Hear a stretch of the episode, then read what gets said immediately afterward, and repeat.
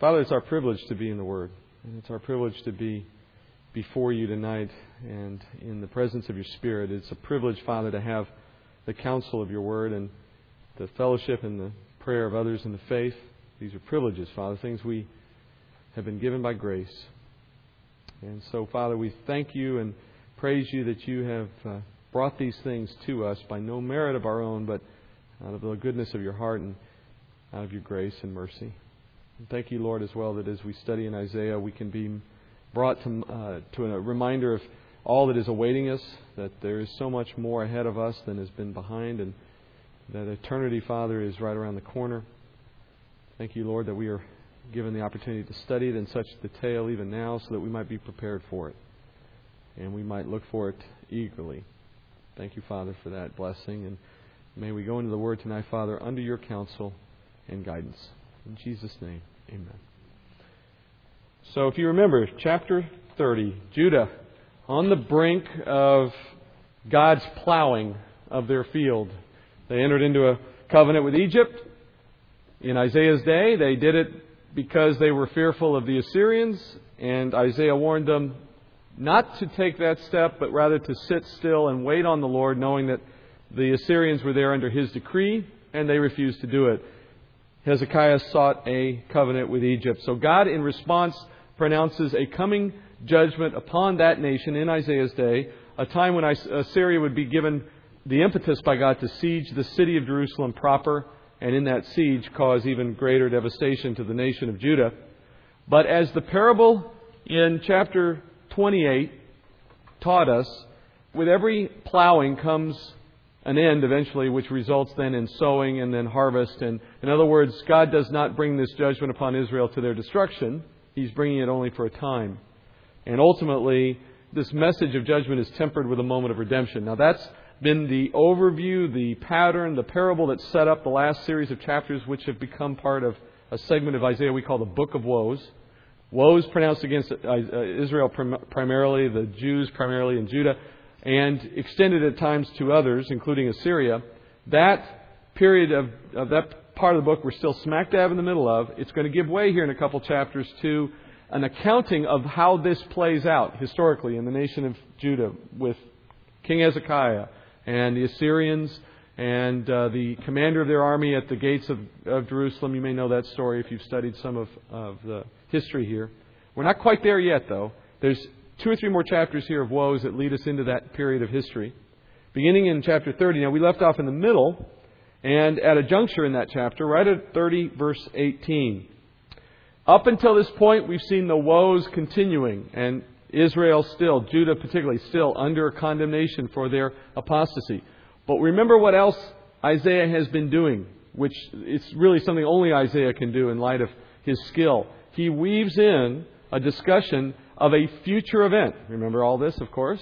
So while the immediate concerns are Hezekiah and Judah of his day and Assyria and so on, in the midst of all their circumstances, Isaiah has been also talking about a future event in which many of the same things happen a second time, but with different actors. The future event was, of course, the nation of Israel regathered in tribulation. Their leadership in that day, unnamed, is a future leaders, a future set of leaders who engage in similar behavior. They enter into a covenant with an enemy. In that future day, it will be the Antichrist. And that covenant gives them a limited opportunity to enjoy freedom on their Temple Mount. But ultimately, he betrays that covenant and he begins to take siege against them, ultimately coming to a very similar moment when their armies of the Antichrist are around the city of Jerusalem in the future day. And much like is the case here in this day, all seems lost until there is a moment of redemption, until the plowing, as the parable goes, ends and the sowing and the harvest begins. So that weaving continues again tonight. So he is still talking primarily about the near-term events of Hezekiah, but of course we are going to continue looking for any reference to the future events of the Antichrist in the last days. Look in verse eighteen as we see that plowing begin to turn back to a period of sowing and reaping. He says in verse eighteen, "Therefore, the Lord longs to be gracious to you, and therefore he waits on high to have compassion on you. For the Lord is a God of justice. How blessed are all those who long for him. O people in Zion, inhabitant in Jerusalem, you will weep no longer. He will surely be gracious to you at the sound of your cry. When he hears it, he will answer you. Although the Lord has given you bread of privation and water of oppression, he, your teacher, will no longer hide himself, but your eyes will behold your teacher. Your ears will hear a word behind you, "This is the way, walk in it," whenever you turn to the right or to the left. And you will defile the graven images overlaid with silver, and your molten images plated with gold. You will scatter them as an impure thing and say to them, "Be gone." Then he will give you rain for the seed which you sow in the ground, and bread from the yield of the ground. And it will be rich and plenteous. On that day your livestock will graze in a roomy pasture. Also the oxen and the donkeys which work the ground will eat salted fodder which has been winnowed with shovel and fork. On every lofty mountain and on every high hill there will be streams running with water on the day of the great slaughter when the towers fall. The light of the moon will be as the light of the sun, and the light of the sun will be seven times brighter, like the light of seven days on the day the Lord binds up the fracture of his people and heals the bruise he has inflicted. All right, by now you should all be very familiar with some of the themes here, right? We started this whole study uh, recounting five major themes in the book of Isaiah, and said up front he repeats these and he comes back to these, and that rep- repetition is, is good because it helps us understand when we're seeing certain things, we know what we're seeing. Here, for example, you're seeing a description of what? The Millennial Kingdom. Millennial Kingdom. Christ returned and the nation of Israel restored in their land, and so on. We've covered this obviously many times. And that familiarity means we are not going to delve at length in every single verse. Uh, many of them are simply self-explanatory. Let me just list some of the details and you'll see that for yourself. He mentions in this order going through the text, no more weeping, the Lord answering the cry of, of Israel. No longer hiding himself. Your eyes will see him. Verse twenty. You, you will walk in his ways perfectly, which means sinlessly. This goes back to what we taught a few chapters ago when we learned that not a single Jew enters the Millennial Kingdom without having already been moved into a resurrected, incorruptible body. There's no natural bodies in the Jewish nation. They all come in fully resurrected and sinless and eternal. Then he goes further. No more idols. Verse twenty-two, so there are no longer any competition for their uh, uh, allegiance to the Lord. They receive a harvest of plenty. There's the seed motif again. This is him referring to the fact that the plowing has ended and there is going to be restoration. No darkness, and the light of the world is far brighter from God's presence. Israel healed. All of these signs are of the Lord's return and Israel's healing and restoration. But did you notice what time this is and when does this take place? The Millennial Kingdom. Understand, we've been talking here in the context of Hezekiah, right? And Israel in that day, or Judah specifically. Where these promises are ultimately fulfilled, in other words, is not in their day. There is a form of redemption, a kind of rescue that takes place in the time of Hezekiah. That's what we'll study in chapter thirty-seven when we get there. The angel of the Lord going out into the camp of the Assyrians and destroying them all in a moment, right? We know that's going to happen. And that is certainly a rescue. But the ultimate fulfillment of all of Isaiah's words here, we know by the context, that awaits the Millennial Kingdom. So it would appear that even though there is a moment of restoration or, or redemption of, of some sort, it's not the full measure that God has intended. He's waiting for a future moment to bring that to Israel. And in play, and, and as that waiting continues, there is still yet more judgment to take place. That's the inevitable conclusion we're drawn to. There is, after all, the judgment of A D seventy and the scattering, and even before that, the Babylonian captivity. And after A D seventy, we still have this present period of Israel hardened and outside the, the family of God, by and large, but for a remnant. And then, of course, in the future, from even today, we still have the tribulation, which is the time of Jacob's troubles. So there is still plenty of judgment yet to happen before the full measure of redemption takes place for Israel. Now, in conjunction with this promise of a future redemption, we also know that God's judgment will fall on the nations that have assembled against Israel to destroy them in that time. And Isaiah has something to say for them as well. In verse twenty-seven, he says, "Behold, the name of the Lord comes from a remote place, burning in his anger, and dense is his smoke. His lips are filled with indignation, and his tongue is like a consuming fire. His breath is like an overflowing torrent, which reaches to the neck, to shake the nations back and forth in a sieve, and to put in the jaws of the people the bridle which leads to ruin. You will have songs as in the night when you keep the festival, the gladness of heart as when one marches to the sound of the flute, to go to the mountain of the Lord, to the rock of Israel. Now, this passage itself is easy enough to understand so long as you leave it in its immediate context. Otherwise, it starts to become confusing. And what is the immediate context? The immediate context is in conjunction with the moment we just saw, the Millennial Kingdom. So in other words, you might at first look at this and say, well, he's pronouncing what God is preparing to do to the armies of Assyria when they come against Hezekiah. Maybe this is referring to how God will fight against those armies. But the problem is, look at some of the details. It goes beyond that moment. This is, in fact, not that judgment, but this is God's judgment against the nations that arise against Israel in the last days, in the tribulation time. Again, keeping in context with the millennial. How do I know that? I mean, how do you know he's not just talking here about the specific judgment against Assyria? What do you see in the text that suggests it's something connected to the millennial kingdom? To shake the nations. Goy, that's a plural. There's there's only a single nation involved in the destruction at, at the time that Assyria comes against Ju- Jerusalem. But here we're talking about a time in which God is judging multiple nations. That puts us at a different context because there was only one nation involved in Assyria's day. And again, in the context of this chapter, he's been talking about the millennial. It makes sense he's still in that timeline, still at that point in time. Look at verse twenty-nine. There's an interesting comment in verse twenty-nine. He says, "They will have a song that they will sing as in the night of the festival." This is a phrase that is generally accepted to refer to Passover, because there's only one festival in Jewish tradition that is a night, memorializing a night event, the night of Passover. And uh, as a result, in tradition, there's songs or hymns sung quite commonly in the Passover celebration. And this is a reference to them singing in that Passover night. You can even see an example of Jesus doing this, for example, in Matthew twenty-six, uh, verse thirty. As the disciples are celebrating the Passover, on which we now call the Last Supper, they are referenced in Matthew twenty-six thirty as singing hymns as a part of that event.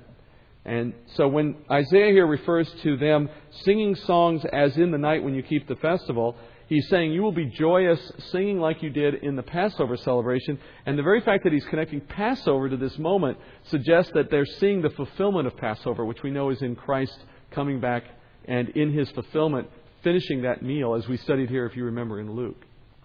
So it would seem to draw the two even closer together. And then Isaiah goes and weaves another reference of the future with a reference of present-day judgment. In twenty-seven through twenty-nine, as we said, the focus is on judgment against the nations of the tribulation. And now in verses thirty through thirty-three, he takes that idea of judgment for the oppressors and moves it now into present day, and he begins to talk about Assyria now, in verse thirty. "And the Lord will cause his voice of authority to be heard, and the descending of his arm to be seen in fierce anger, and in the flame of a consuming fire, in cloudburst, downpour, and hailstones, for at the voice of the Lord Assyria will be terrified, when he strikes with the rod. And every blow of the rod of punishment which the Lord will lay on him will be with the music of tambourines and lyres, and in battles, brandishing weapons, he will fight them. For Topheth has long been ready. Indeed, it has been prepared for the king. He has made it deep and large, a pyre of fire with plenty of wood. The breath of the Lord, like a torrent of brimstone, sets it afire."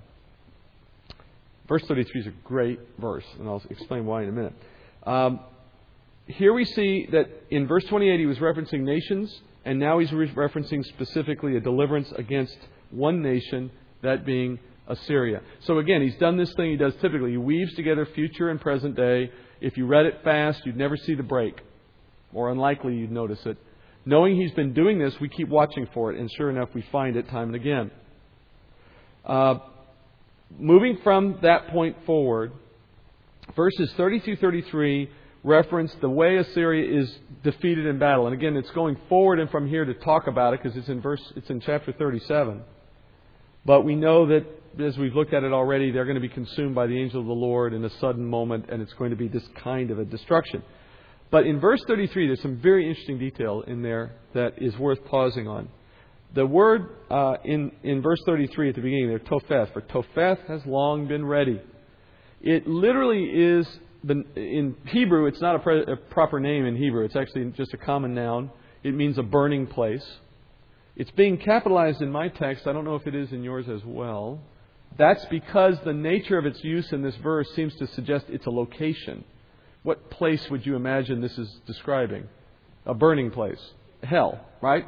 The word Topheth is a name used for one geographic place in the nation of Israel. It was a name used in Isaiah's day to describe one particular location in the in the nation, and it was the Valley of Hinnom.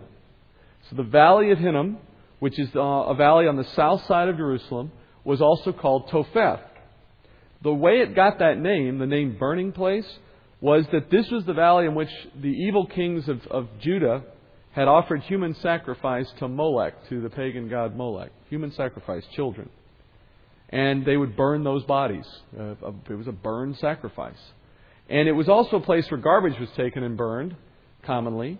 And so the combination of burning garbage and burning human remains had led the Jews in Jerusalem to associate the valley with hell.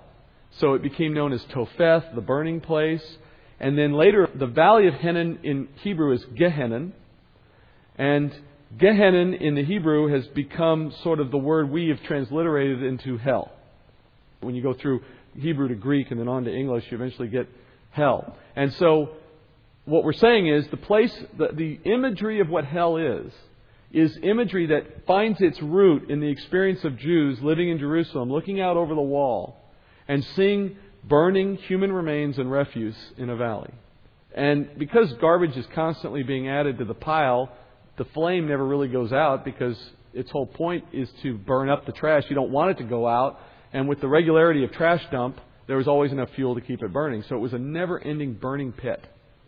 So what better imagery than that to convey what hell must be like? So the name became synonymous. Isaiah is using that here, but he's using it in a very interesting way. He says, this place has long been prepared for the king of Assyria. Now, why is the king here being brought into this? What, what was the king's mistake? You remember going back many chapters now? How did Assyria get involved in all of this to begin with? God moved them to come down against who? Who was the original target? Northern Kingdom of Israel was the intended target for Assyria in judgment for what they had done as the apostate nation. Remember, they were never a legitimate part of Israel. The people who went off and formed the Northern Kingdom were rebellious. They tried to take the temple and relocate it, so to speak, to Samaria. They set up a new priesthood. They set up a, a, a distorted version of the Torah as their law. It was all bastardized. It was all false. It was never accepted by God. It was always apostate. The only true remaining Jews were in the Southern Kingdom from the beginning. At some point, God, in His wrath, decided He had had enough of the Northern Kingdom, and that's when He called Assyria down. Remember, He said He whistled to them. You remember those references? What did they do wrong? What did Assyria do wrong? In, ref- in other words, they obeyed God, if you will. They followed down into Northern Kingdom. What did they do wrong after that? They went beyond the borders, and they decided they preferred Judah and beyond, which was never a part of their commissioning, so to speak, from the Lord. So now that they're marauding around in the nation of Judah, they actually, this is a classic example of Romans eight twenty-eight.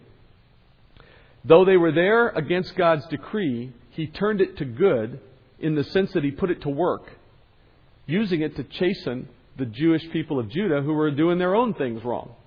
But again, it was not to destroy them, because remember what we said? We're still several centuries away from Christ being born in Bethlehem and living in Judah and dying in Jerusalem. He can't have all of that dis- disappear before His Son is on the earth. So He has no intent here to destroy Judah short of the plan that He has for His Son. But He needs to chasten them. So He allowed Assyria to have their way in the land for a while. Now that Judah has gone one step further into sin and created this covenant with Egypt, He said, fine, I'll use this marauding army one more time. I'll bring them up to your neck. But He still has the obligation to bring judgment against that nation for their original offense of stepping into the land of Judah. Even though He's put it to good, that doesn't negate or, or mitigate their sin in coming into the land in the first place. Just because God can turn our sin to good doesn't mean there won't be consequences for that sin in some form at some point. In our case, by faith, we don't suffer an ultimate consequence eternally. But that isn't to say He won't, in some cases, allow the natural consequence of sin to play out in our lives in the meantime. He can do both. He can bring judgment and He can turn it to good. And here we see Him doing both. So to the king, He says, to the king of Syria, this burning place has been prepared for you from long ago. But the word long in Hebrew is not actually the word long. Meaning in English here they've used the word long, but that's not what the Hebrew word is. The Hebrew word is literally yesterday. Yesterday. Now, it's a euphemism, right? It's been prepared since yesterday, meaning since the beginning is the term, and that's why the English takes it where it does. But what's interesting about the word yesterday here is the way that rabbinical tradition has played on that word, specifically from this verse. The rabbinical tradition, the rabbis had taken this verse to mean that hell was created on the second day of creation. In the way, in other words, though Scripture never tells us when hell was created, we know it had to be. It's a part of creation.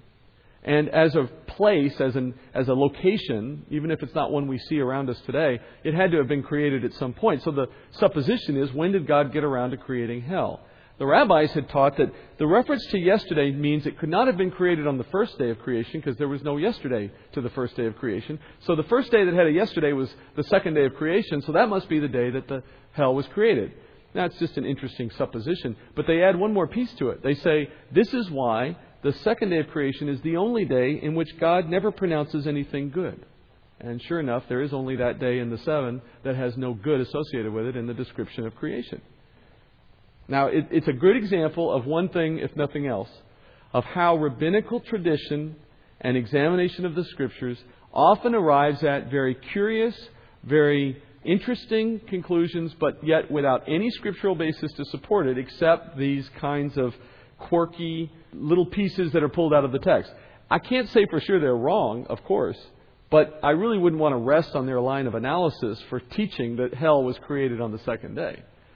But it is an interesting way of putting, you know, thoughts together from places in the Bible. I, I, I bring this out just to show you that what Isaiah talked about earlier when he said, you teach as the doctrines of God the traditions of men.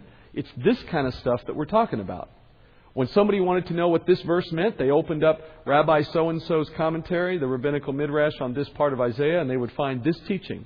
And they would go out from that understanding that this whole thing is teaching that hell was created on the second day, without necessarily understanding its real meaning, that it's talking about how God was going to judge Assyria. You know, that's the that's the problem with looking past the text and trying to find some kind of nugget that's too deep, if you will. Now, having said all that, maybe they're right. We'll find out one day. Now, in the final warning to Israel against seeking protection from Egypt, Isaiah writes chapter thirty-one. And chapter thirty-one we can go through very quickly, in large part because it is playing on a familiar theme here. Look at verse one. Woe to those who go down to Egypt for help and rely on horses and trust in chariots because they are many, and in horsemen because they are very strong. But they do not look to the Holy One of Israel, nor seek the Lord. Yet he also is wise and will bring disaster and does not retract his words. He will arise against the house of evildoers and against the help of the workers of iniquity. Now the Egyptians are men and not God, and their horses are flesh and not spirit. So the Lord will stretch out his hand, and he who helps will stumble, and he who is helped will fall, and all of them will come to an end together. For thus says the Lord to me, as the lion or the young lion growls over his prey, against which a band of shepherds is called out, and he will not be terrified at their voice, nor disturbed at their noise. So will the Lord of hosts come down to wage war on Mount Zion and on its hill. Like flying birds, so the Lord of hosts will protect Jerusalem. He will protect and deliver it. He will pass over and rescue it. Return to him, from whom you have deeply defected, O sons of Israel. For in that day every man will cast away his silver idols and his gold idols, which your sinful hands have made for you as a sin. And the Assyrians, the Assyrian will fall by a sword not of man, and a sword not of men will devour him. So he will not escape the sword, and his young men will become forced laborers. His rock will pass away because of panic, and his princes will be terrified at the standard, declares the Lord, whose fire is in Zion and whose furnace is in Jerusalem. So the book of woes continues here. You remember it's marked by these opening statements of woe. Chapter thirty-one, no different. Uh, speaking to Israel, he says things that are fairly obvious here. You, you thought you could rely on the horses and the chariots of, of Egypt because they're strong and they're fast. And you didn't look to the Holy One, though. You didn't look to the truly strong One. But then in verse two, he assures them that he's wise enough to overcome their plans and bring them to disaster, and both them and their adversaries, for that matter. And after all, isn't it God who brought the adversaries there to begin with? So the, the irony here is God created this problem, if you will, for the nation of Judah as a result of their sin. And he, therefore, is the best one to solve it. And even though they've gone after something they think will be better, he'll show them that it will come to nothing. He will obviously frustrate their efforts. The Egyptians never did provide any kind of uh, military help against Assyria, as we've already said. And he mocks them a little. He says they're men, not gods. The way I like to put it is, you got a God problem. So why are you hiring men to solve your God problem? You should go to God. And of course, they aren't listening. And God promises to prevent the Egyptians from offering any help because, look, it's not that he expects them to be destroyed. This is, this is an interesting thing to make note of. He is telling them, I'm not going to let Egypt help you. Now, you might draw from that a conclusion that it's because he wants to see them punished. He wants to see them succumb to the Assyrians. Almost like a petulant child, right? You won't come to me for help? Fine, I'll take my ball and go home. I'll keep the Egyptians from doing any good, and meanwhile the Assyrians are just going to run all over you. But no, that didn't happen. He ended up stopping the Assyrians, right? See, the problem wasn't that he was trying to uh, prevent them from getting help. The problem was he was the one who wanted to do the helping, so that only he had the glory as a result of the helping. We'll see this later in Isaiah when we look at the time that Christ returns and battles against the armies in that future time, the time that this is picturing. And he says exactly the same thing about Christ. Christ coming from Bozrah, remember? We read this already once. His clothes stained in blood from that battle. And Isaiah, looking at him coming from Bozrah to Jerusalem, says, who is this stained in blood? And, and Jesus' reply essentially is, I fought this battle by my own arm. There was none there with me. I fought it on my own. And that's a curious statement. But now, knowing that this scene is a foreshadowing of that scene, you can see the parallel. God in this day says, I'm not going to accept Egypt's help because I want to be a one to fight it alone for my own glory so that I become your protector. And likewise, in that day, Christ fights the battle alone without any appearance of help because none is obviously needed. So that's chapter thirty-one.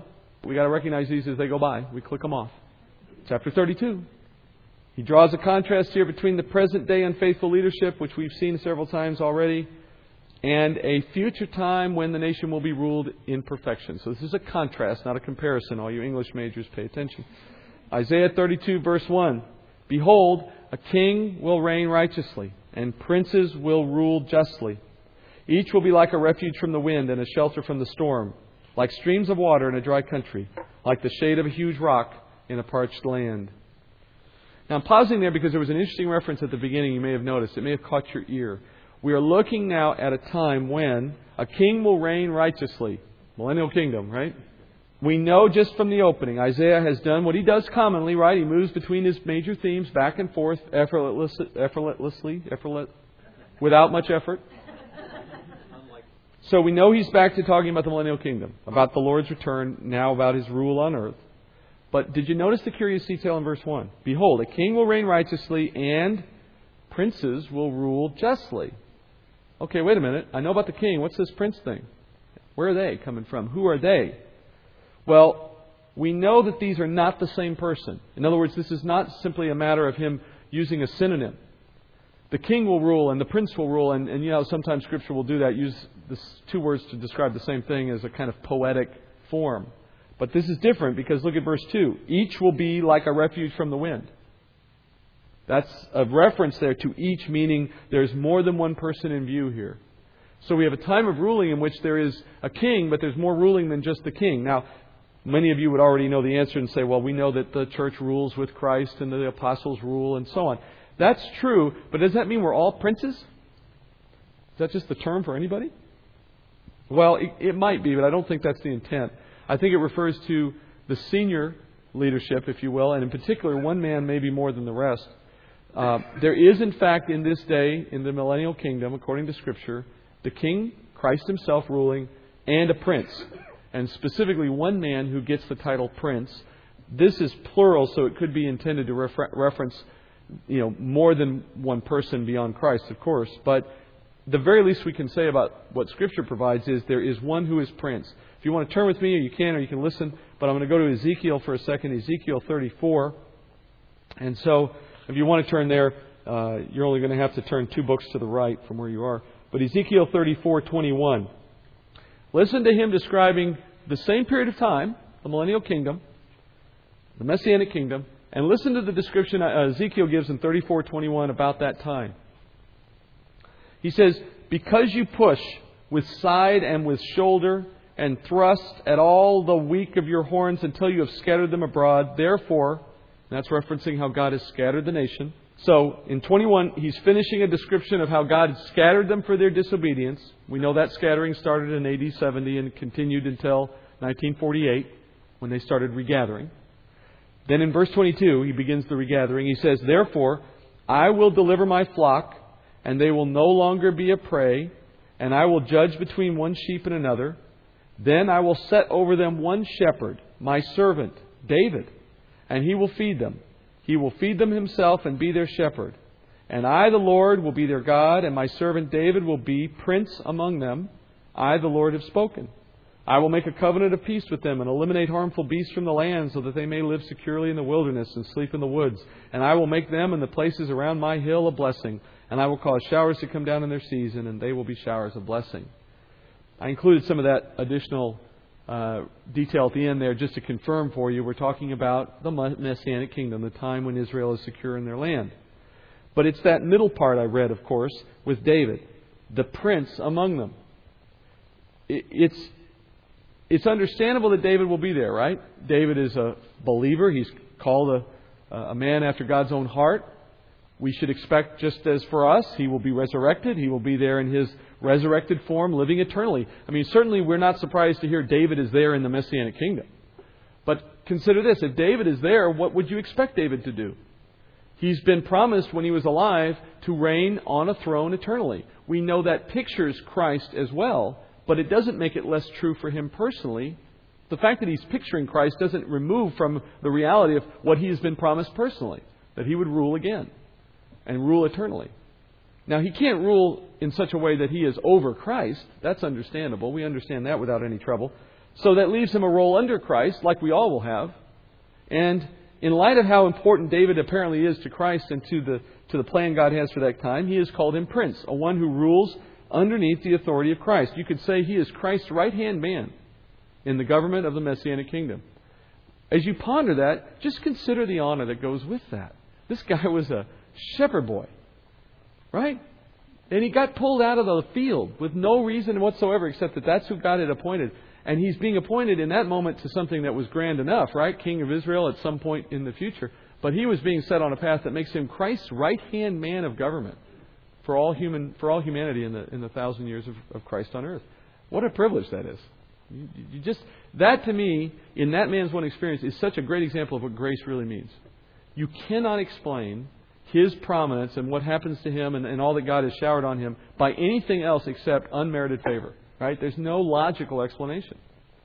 And really, the same is true for all of us. I mean, we may not find ourselves in that position, in that sense of, of what God has given to David. But in, in just about every other sense, eternally speaking, we share in the same privileges and have the same kind of unmerited favor being showered upon us. But it's just really remarkable to think of David for just the moment, because his life really puts flesh and bone to the reality of what grace really means. That you're not just saved for, for the sake of God's glory and faith. That's enough as, as it is. But that He is chosen from the lowliest position, elevated to the highest position, and that position carries over until He is right there under Christ as Prince. As I said earlier, my suspicion is Isaiah's not trying to be specific to David here, but to the fact that there are governmental positions under Christ, and he wraps them together in the term princes. I mean, for example, we know, as, as you know already out of the Gospels, that the twelve apostles are given the right to rule over the twelve tribes. Uh, you know, that term would certainly seem sensible to apply to them, princes over the tribes, if you will. I, I don't think he means it in any greater sense than that, but it, seeing it in the text triggered in my mind the memory of David. I thought this was a, a good place to go off and look at that for a moment, just to show you that there is real structure, real authority uh, to the government that Christ stands up in that day. So, if you will, you could look at your time on earth in the role you play now in ministry, whatever that role is, however God has called you in your life, whatever you feel you're called to do, your faithfulness in that mission, in light of what Christ said, those who are faithful with little will be faithful with much, this short-term opportunity to serve in whatever walk you've been given is your internship. And if you've ever been an intern, you know how that works, right? You don't get paid very well, if at all. It's very insecure because the job's only going to last a very short time, and it's more of really just training. But there's a hope. there's a promise that if you impress them hard and well enough with what you do, there's some payoff for you, maybe in a permanent position. You know, the best, hardest working people in the company are the interns, because they got everything on the line and, and they're working to, to impress you. That's really the model for Christian living. If you could see yourself in an internship of sorts, not that you don't, quote, get the job in the end. I mean, if you draw out the analogy too far, it gets silly. But just in the simple sense of showing Christ that you can be faithful with a little, such that He will entrust you with much. I've had people say, well, you know, I really don't want to be in management. And I'm telling them, that's not really what you're supposed to think as a Christian. You, you, you seek for that privilege because God tells you to, and you have to trust Him that you'll want it when you get there. You know, there are some who would say, I'd rather just stay in the background. I don't want to have one of those big, important roles in the Messianic Kingdom. Uh, well, if I read Scripture right, that's not the perspective to take into our walk, right? It's to be someone who honors Christ in our service such that He can turn to you as a good and faithful servant and elevate you in your authority come the kingdom time. Okay, so back to back to chapter thirty-two. Pick up verse three. Then the eyes of those who see will not be blinded, and the ears of those who hear will listen. The mind of the hasty will discern the truth, and the tongue of the stammerers will hasten to speak clearly. No longer will the fool be called noble, or the rogue be spoken of as generous. For a fool speaks nonsense, and his heart inclines toward wickedness, to practice ungodliness and to speak error against the Lord, to keep the hungry person unsatisfied and to withhold drink from the thirsty. As for a rogue, his weapons are evil. He devises wicked schemes to destroy the afflicted with slander, even though the needy one speaks what is right. But the noble man devises noble plans, and by noble plans he stands. As you look down the rest of this opening section here, knowing we're talking about the Messianic Kingdom, look at the proof text here, the, the, the additional pieces of evidence that demonstrate we are looking at that time. In contrast to what Isaiah said already about Israel, that their eyes would be blinded and they would not know the truth for as long as God had them under judgment. And remember the reason why He does that to them? It's so that they will not avoid the judgment, right? So He says, you're appointed to judgment, so I'm not even going to let you know it's coming. You won't understand the words of these prophecies, so that you'll walk into these periods of judgment unexpectedly or without any expectation, and then you'll go through them. But then, in verse three, those eyes, they will no longer be blinded, and those ears will start hearing again. That's a proof that the judgment period is ended. And then verse, the tongue of the stammerers will hasten to speak clearly. What is that a reference to? The tongue of the stammerers will hasten to speak clearly. Stammering is a, is the inability to speak properly, right? So if somebody is characterized by that, what are we saying they are unable to do properly? Speak spiritual truth. Those, remember, there is a bunch of, there's a bunch of prophets and seers who were said, you will you will prophesy, but you will you will see, but you will not know what you're saying, or you not be able to speak the truth. He's saying He will unstop that ability to know spiritual truth, to be able to speak clearly. It's a it's a euphemistic way of saying spiritual knowledge returns to them in fullness. And then verse five, no longer will the fool be called noble or the rogue be spoken of as generous. So what's interesting to start with is, this is the Messianic Kingdom, right? There are still fools in the Messianic Kingdom. He wouldn't have any reason to say this. He, he didn't say there will be no fools, or He didn't say all fools become noble, or whatever. He says, no longer will the fool be called noble. There is perfect distinction. There is no longer any inability to distinguish the true noble, which in this case must mean the regenerate, perfect, incorruptible believer. I'm arguing here that this would be not only the nation of Israel, but the church. Those who've stepped into the Messianic Kingdom in perfect form, the noble, from those who are the fool, meaning those who have yet to know the Lord and are living in that world naturally. Men and women who've been born in that world, as we've said, will happen, carry the sin of Adam, and therefore in many cases are still unbelievers. They are the fools of their day, but will know the difference. And that makes perfect sense, right? When you have incorruptible, immortal, resurrected beings, compare that to the normal natural flesh of the descendants of Adam, there'll be no distinct, no, no trouble detecting who's who. In that day, the distinction is made perfect and maintained. No longer will one be called the other. For a fool speaks nonsense, and his heart inclines toward wickedness, to practice ungodliness and to speak error against the Lord, to keep the hungry person unsatisfied. In other words, these foolish people retain their abilities to do all the wrong things, even in that day. And this, of course, we've studied already. they eventually form that army at the end of the thousand years that the enemy can deceive and try to use against Christ one last time. As for a rogue, his weapons are evil. He devises wicked schemes to destroy the afflicted with slander. And even though the needy one speaks what is right, but the noble man devises noble plans. So it's just drawing that distinction out all the more. Then verse nine. Now Isaiah says they should begin their mourning. This is such a kind of a touching but sobering section as we finish the chapter. He says, verse nine, "Rise up, you women who are at ease, and hear my voice. Give ear to my word, you complacent daughters. Within a year and a few days you will be troubled, O complacent daughters, for the vintage is ended, and the fruit gathering will not come. Tremble, you women who are at ease. Be troubled, you complacent daughters. Strip, undress, and put sackcloth on your waist. Beat your breasts for the pleasant fields, for the fruitful vine, for the land of my people, in which thorns and briars shall come up. Yea, for all the joyful houses, and for the joy, jubilant city. Because the palace has been abandoned, the populated city forsaken. Hill and watchtower have become caves forever, a delight for wild donkeys, a pasture for flocks, until the Spirit is poured out upon us from on high.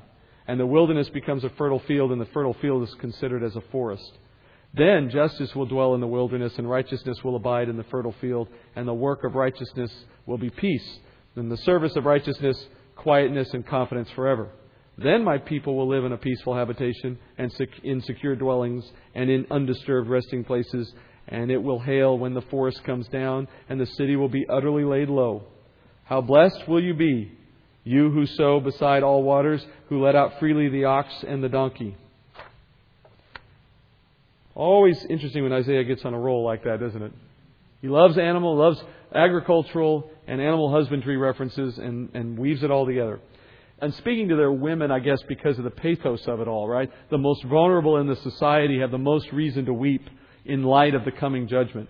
And that's what he's doing here. He says, if only you knew what was coming, you wouldn't be living life with such normal ease.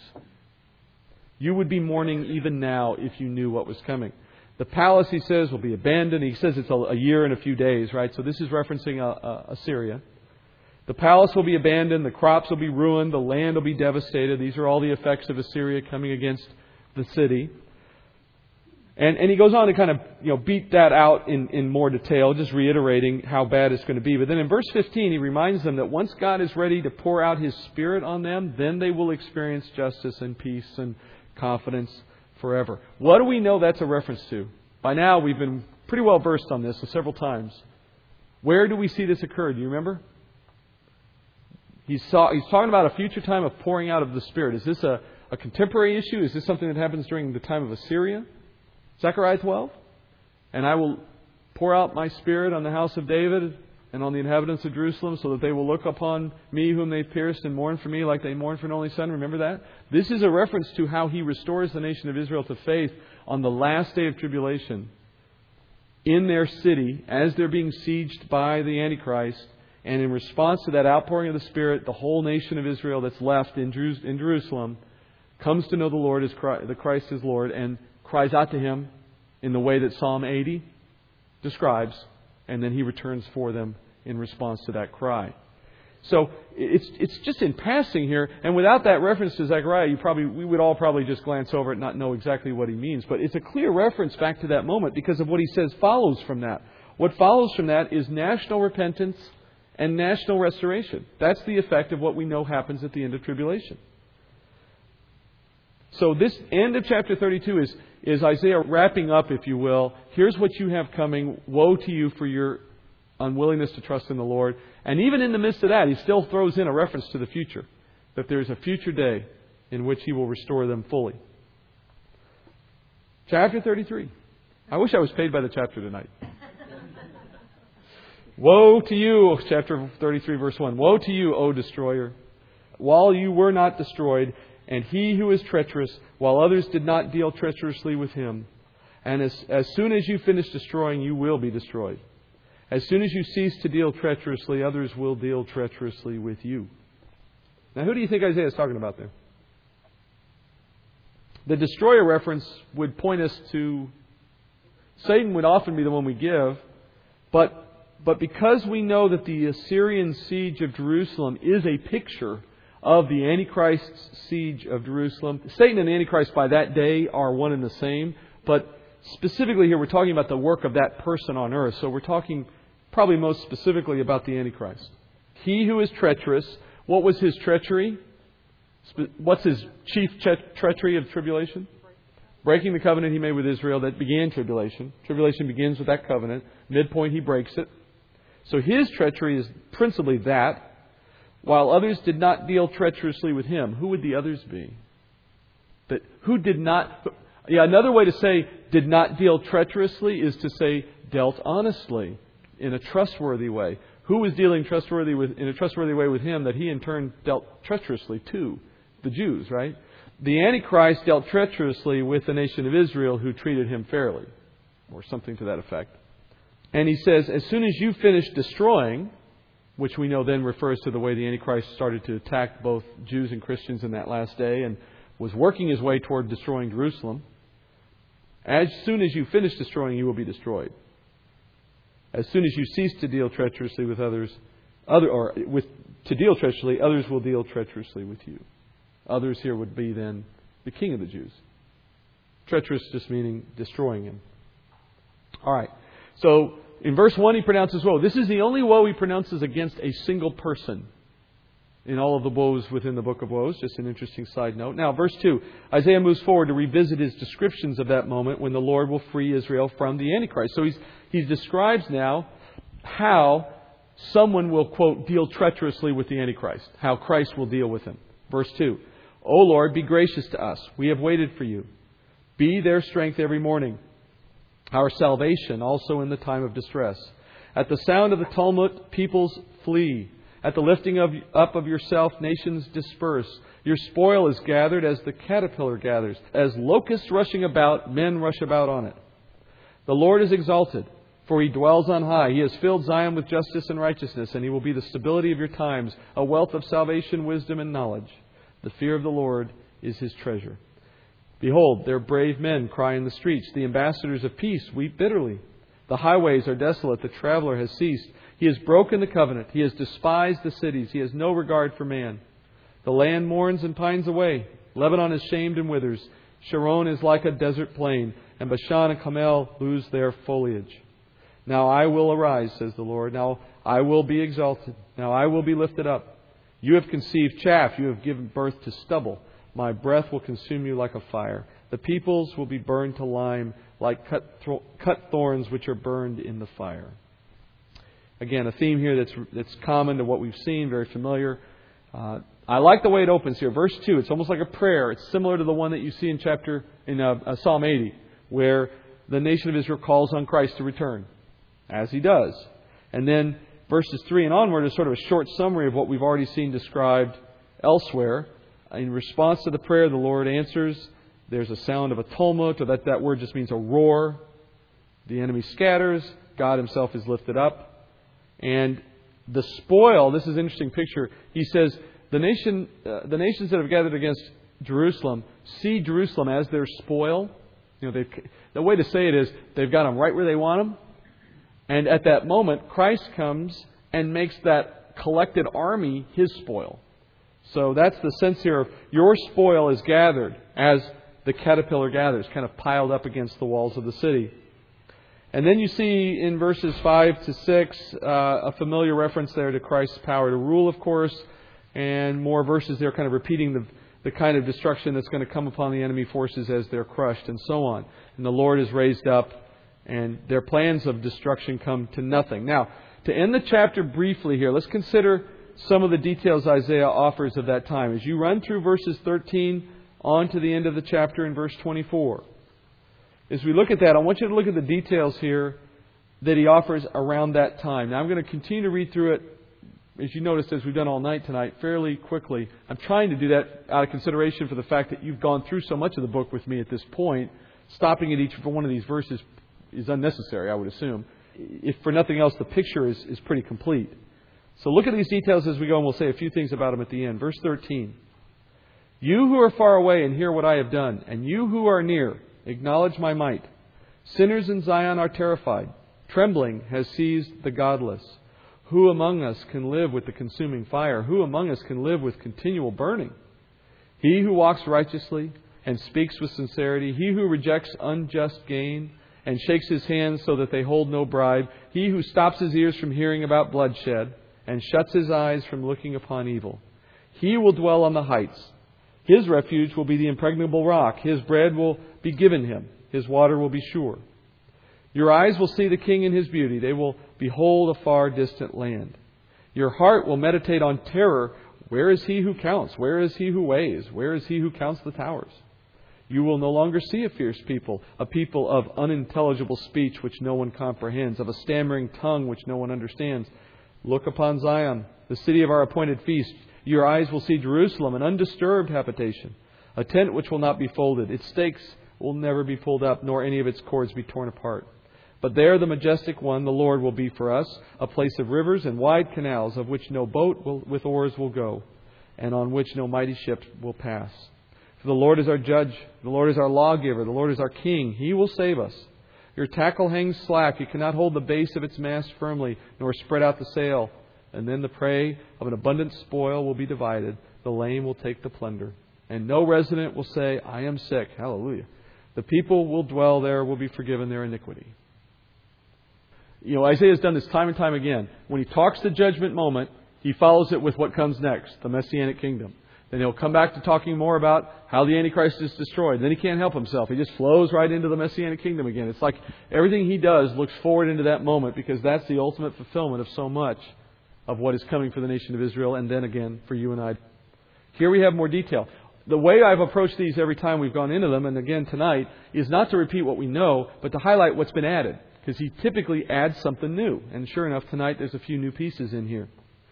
So he talks with, at the beginning here, you who are far away and hear what I have done, and you who are near acknowledge my might. Did you notice there's two groups there? Again, in keeping with the fact that this kingdom is populated by both sinful people and sinless, immortal people. Those who are far away would have to be those who are still yet not believers, but have made their way into the kingdom through some other, you know, are, are, obviously we've said already, everyone comes into the kingdom a believer, but the reproduction process of the natural man brings back new people into the world who are sinful. Those people are far away. They're supposed to hear all of this and know it.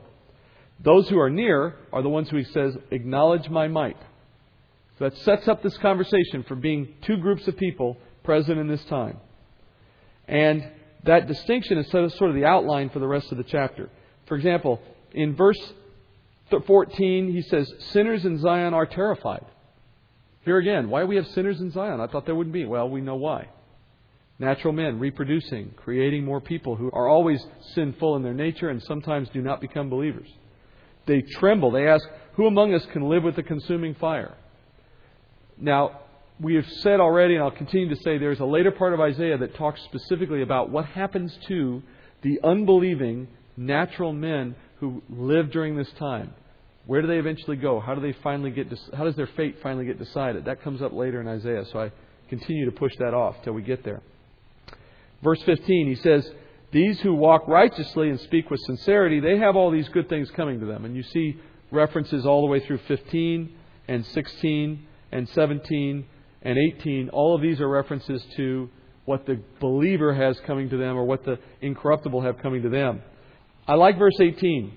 He says, your heart will meditate on terror. What? Why would I want to do that? Well, it's not exactly what it sounds. He says, your heart will meditate on terror, meaning you will ponder the fact that you don't see any of it. Where is he who counts? Where is he who weighs? Where is he who counts the towers? That's a reference to the way they would build the, the siege works, the battle works that are useful to breaking through the walls of a city. Or in other words, in modern day terms, you would say, where is he who counts out the bullets? Where is he who weighs out the gunpowder? Where is he who counts the guns and the cannons? Where are all the people who wage war? And therefore, where is terror? And it's rhetorical. The question is rhetorical because we know already from descriptions of the Messianic Kingdom, there is no war. When you have a perfect judge ruling on earth and the power to enforce all his judgments without any question, without any anyone challenging that rule, there's no possibility for war to break out. We have war now because we have nations who don't have an authority above them who can settle the argument. So they battle one another, right? War is a natural consequence of sin in men's judgments. But a perfect sinless government doesn't have that problem. So there is government because there is still sin to govern over, but there's no war. And as a result, that we ponder it in the sense of we wonder where it is. Specifically in Isaiah, say the people of Jerusalem are promised that they will not see one person with a strange tongue, meaning enemies at their gates, like Assyria, for example, that they'll all be gone just as God has promised, and that they can expect a time of peace and security, a city that will never be folded up like a tent, and so on. One last piece of commentary, and then we'll be done tonight. He mentions some geography here at the very end. And particularly as I was looking at the verses here, let's see, verse twenty-one. The place, it'll, the city in this time will be a place of rivers and wide canals. Not the Jerusalem we know today. And that's in fact exactly right. It won't be the Jerusalem we know today, not not in in the sense of what we see today. There's a considerably different geography in that time. You don't find it written out here so much, of course, except just in passing, you know, this reference to rivers and so on. You can see in Zechariah fourteen and in Ezekiel forty-seven, I think it is, there are extended descriptions of the, the Jerusalem of that time. Uh, there's a bit in Revelation, but it's primarily in the Old Testament. Some of the features of that city, do you remember? Uh, it's Ezekiel forty-seven. Zechariah fourteen is where you hear that there are rivers flowing out of the city, out of the temple. One goes to the east, one goes to the west. These are waters that are um, continually flowing out of the temple and, and become wide canals, basically, of water that flow through the center of the city outward from the temple.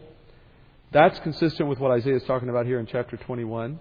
Remember the mountain itself that uh, holds up the city. Remember, in, we've talked about this already in Ezekiel. It's a mountain that's fifty square miles wide at its top. fifty square mile plateau in which the city resides. The temple itself is a mile square. Remember these descriptions from Ezekiel? So the water is flowing out from there down the mountain somewhere. It defies even what Hollywood has produced. It's, it's going to be a very interesting scene, no, uh, obviously. And no boat and no ships will pass on it, meaning it's not a river of commerce. These are waters that come out of the temple. They're flowing water. You know, water is often used in Scripture as a picture of God's uh, grace, mercy, and power flowing out. The Spirit is often pictured by that.